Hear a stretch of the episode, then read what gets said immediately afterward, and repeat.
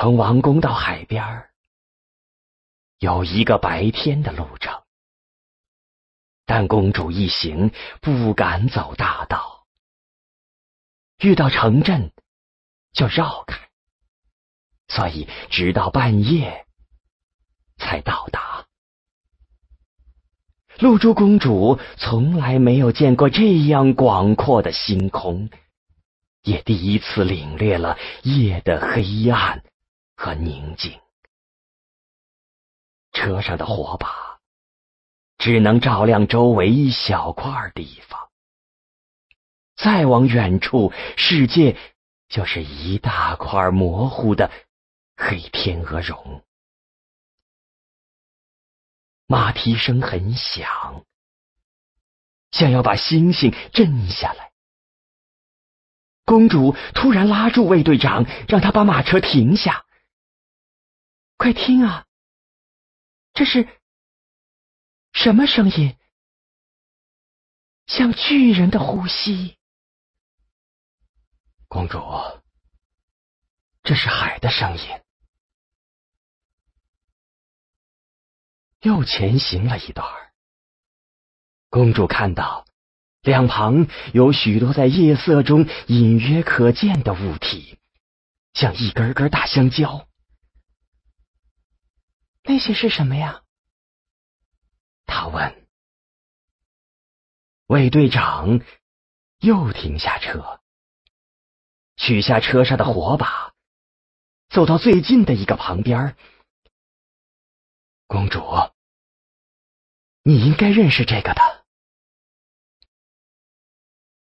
是船吗？是的，公主，是船。可船为什么在陆地上呢？因为海里有饕餮鱼。在火把的光芒中，可以看到这艘船已经很旧了，船身被沙子埋住一半，露在外面的部分。像巨兽的白骨啊！看那里，公主又指着前方惊叫，好像有一条白色的大蛇。不要怕，公主，那不是蛇，是海浪。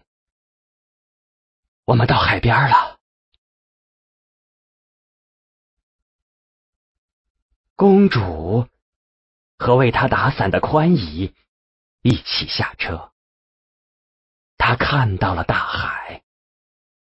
她以前只在画中见过海，那画的是蓝天下的蓝色的海洋，与这夜空下的黑色海洋完全不同。这泛着星光的博大与神秘。仿佛是另一个液态的星空。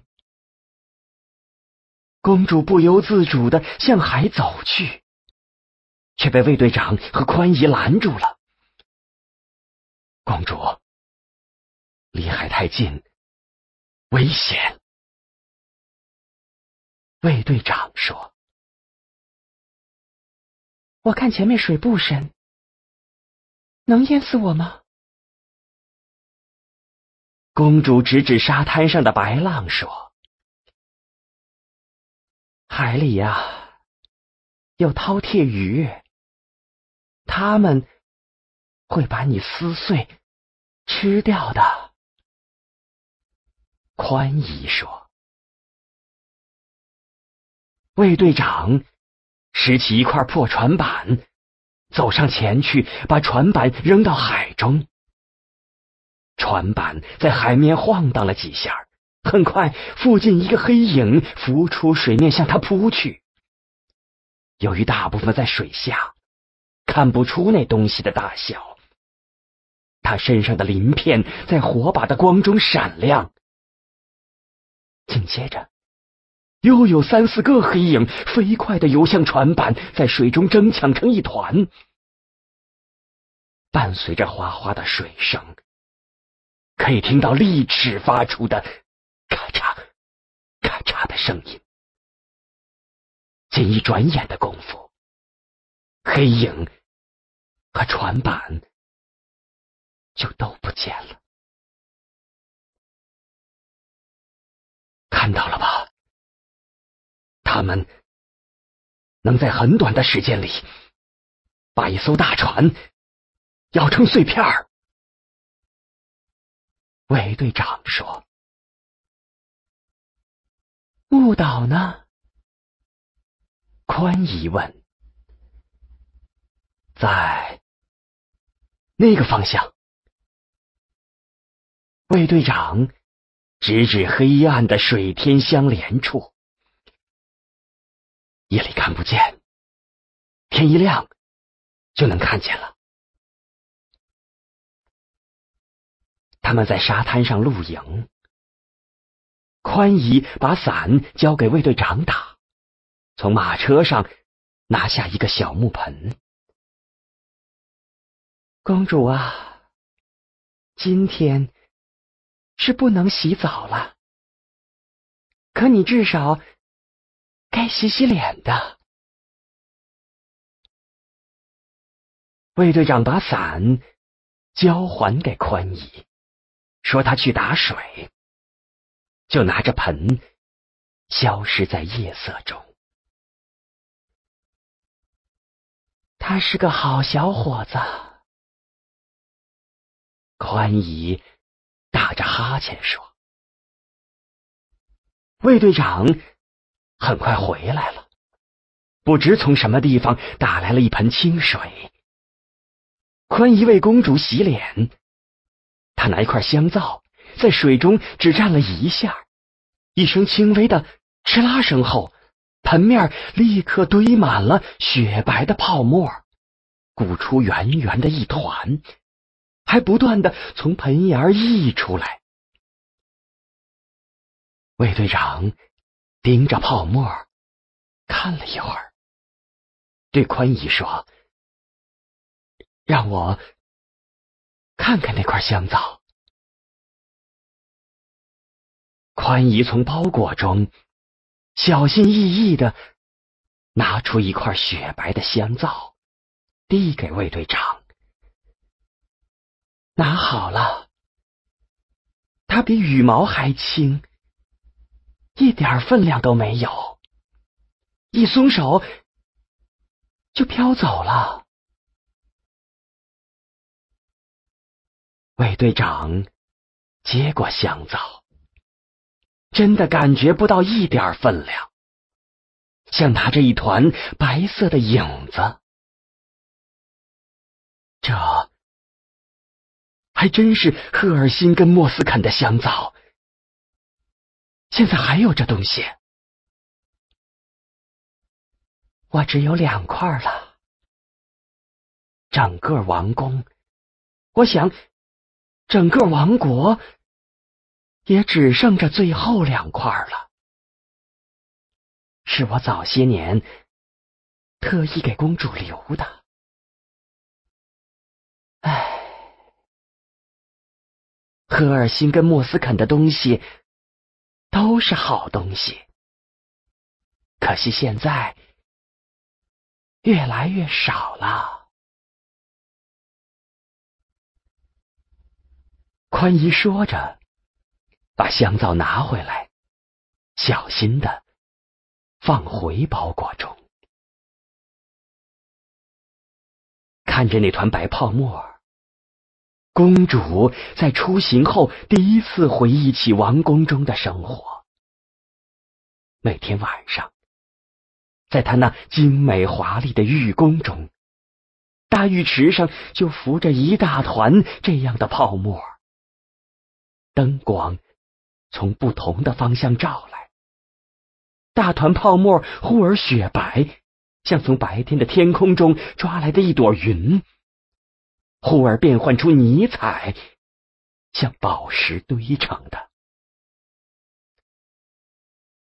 泡到那团泡沫中，公主会感到身体变得面条般柔软，感到自己在融化，成了泡沫的一部分。那舒服的感觉让他再也不想动弹，只能有女仆把他抱出去擦干，再抱他去床上睡觉。那种美妙的感觉可以一直持续到第二天的早晨。现在，公主用赫尔辛跟莫斯肯香皂洗过的脸很轻松，很柔软，身上却僵硬而疲劳。随便吃了一些东西后，她便在沙滩上躺下。开始时铺了一张毯子，后来发现直接躺到沙上更舒服，柔软的沙层。带着白天阳光的温度，他感觉像被一只温暖的大手捧在手心儿。涛声像催眠曲，他很快的睡着了。不知过了多长时间，露珠公主被一阵铃声。从无梦的酣睡中惊醒，那声音是从他上方旋转的黑伞中发出的。宽姨睡在他旁边，打伞的是卫队长。火把已经熄灭，夜色像天鹅绒般笼罩着一切。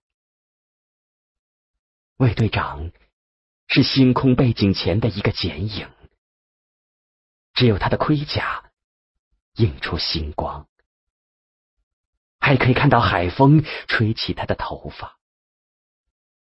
伞在他的手中稳稳的旋转着，像一个小小的穹顶，遮住了一半的夜空。他看不见他的眼睛，但能感觉到他的目光。他与无数眨眼的星星一起看着自己。对不起，公主，我刚才转得太快了。卫队长低声说：“现在是什么时间了？后半夜了。”我们离海好像远了，公主。这是退潮，海水后退了，明天早上还会涨起来。你们是轮流在为我打伞吗？是的，公主。宽衣打了一百天。我夜里多打一会儿。听东方点 com 整理发布最新章节，请登录中国最大的有声学习网站听东方点 com 查询收听。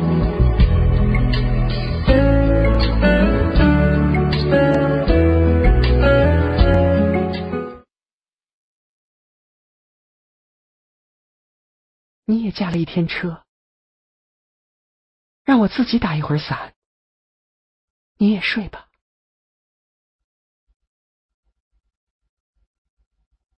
说出这些话后，露珠公主自己也有些吃惊。在她的记忆里，这是自己第一次为别人着想。那可不行，公主，你的手那么细嫩，会磨起泡的。还是让我为你打伞吧。你叫什么名字啊？同行已经一天了，他现在才问他的名字。放在以前，他会觉得很正常，甚至永远不问都很正常。但现在，他为此有些内疚。公主，我叫长帆。帆。公主转头看看，他们现在是在沙滩上的一艘大船的旁边，这里可以避海风。与其他那些搁浅在海滩上的船不同，这艘船的桅杆还在，像一把直指星空的长剑。帆是不是挂在这根长杆上的大布？是的，公主，那叫桅杆，帆挂在上面，风吹帆，推动船，帆在海面上，雪白雪白的。真好看，那是在画中吧？真正的帆没有那么白的。你好像是赫尔辛跟莫斯肯人吧？是的，公主，我父亲是赫尔辛跟莫斯肯的建筑师。在我很小的时候，他带着全家来到了这里。你想回家吗？我是说，赫尔辛跟莫斯肯。不太想。我小时候就离开那里，记得不太清了。再说。想也没用。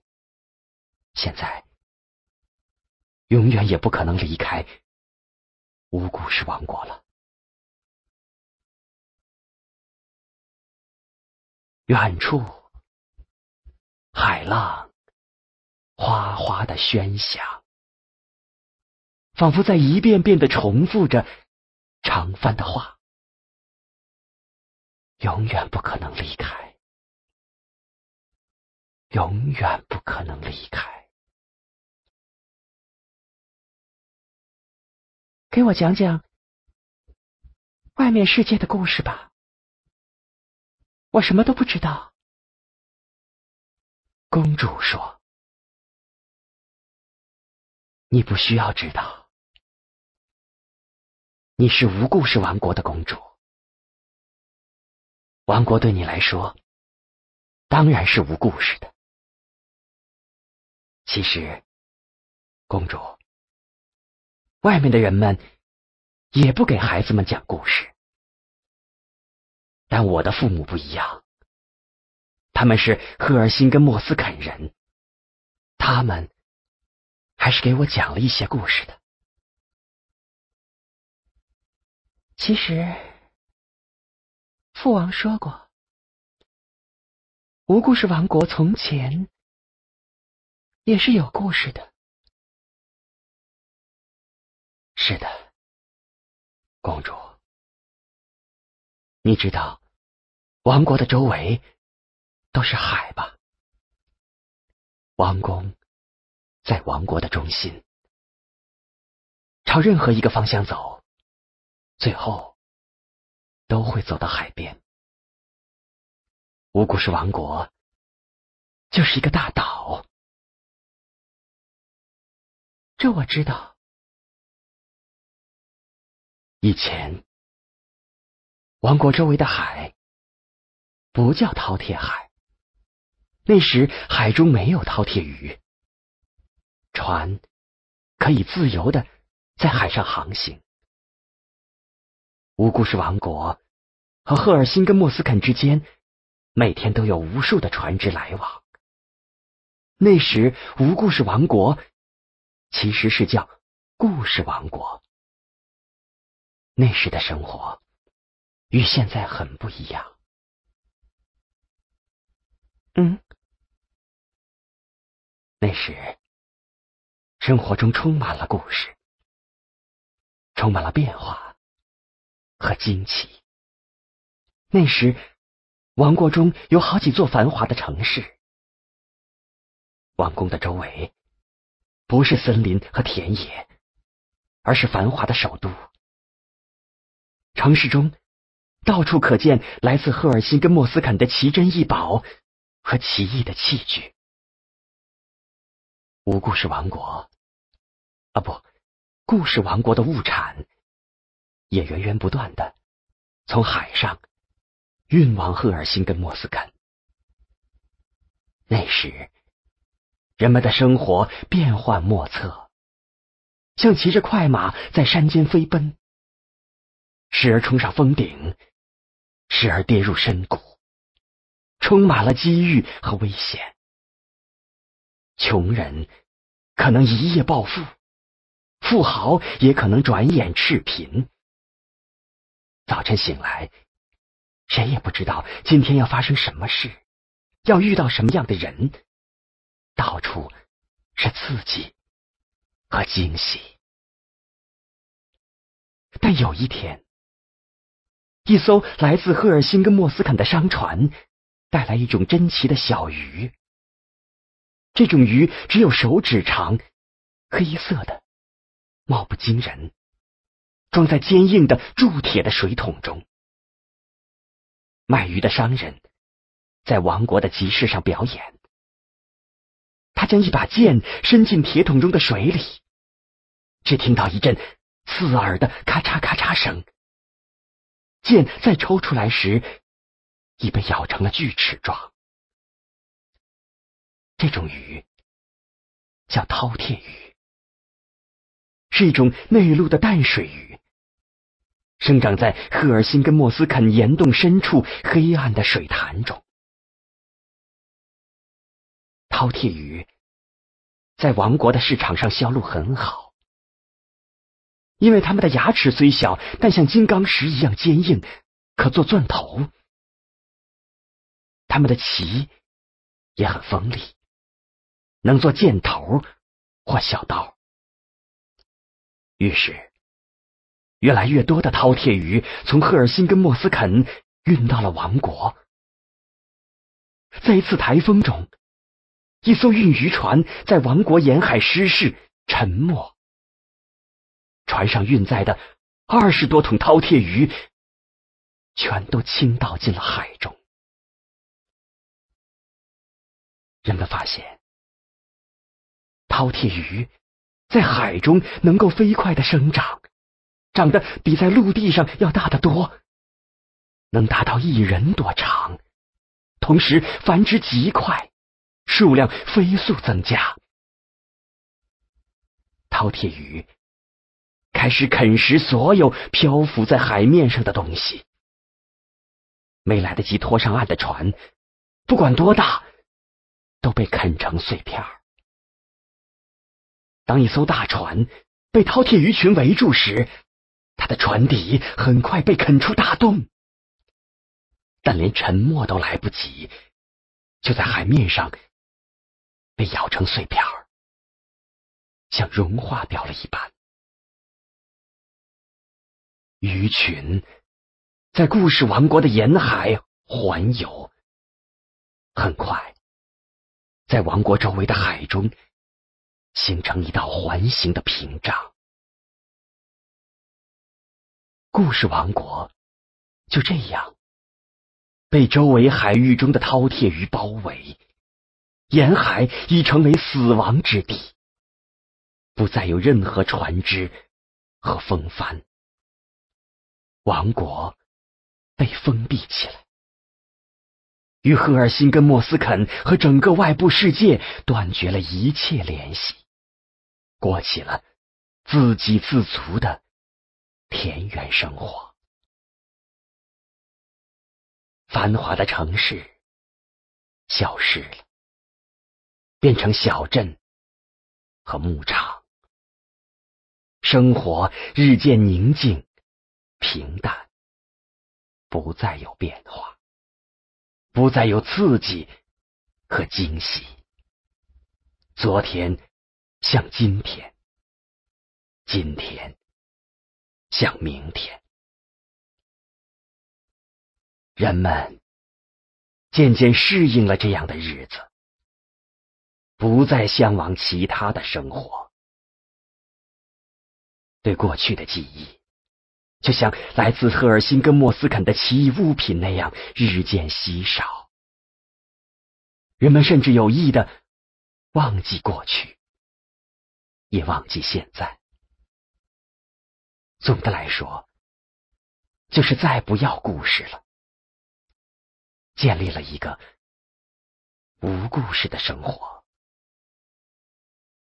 故事王国也就变成了无故事王国。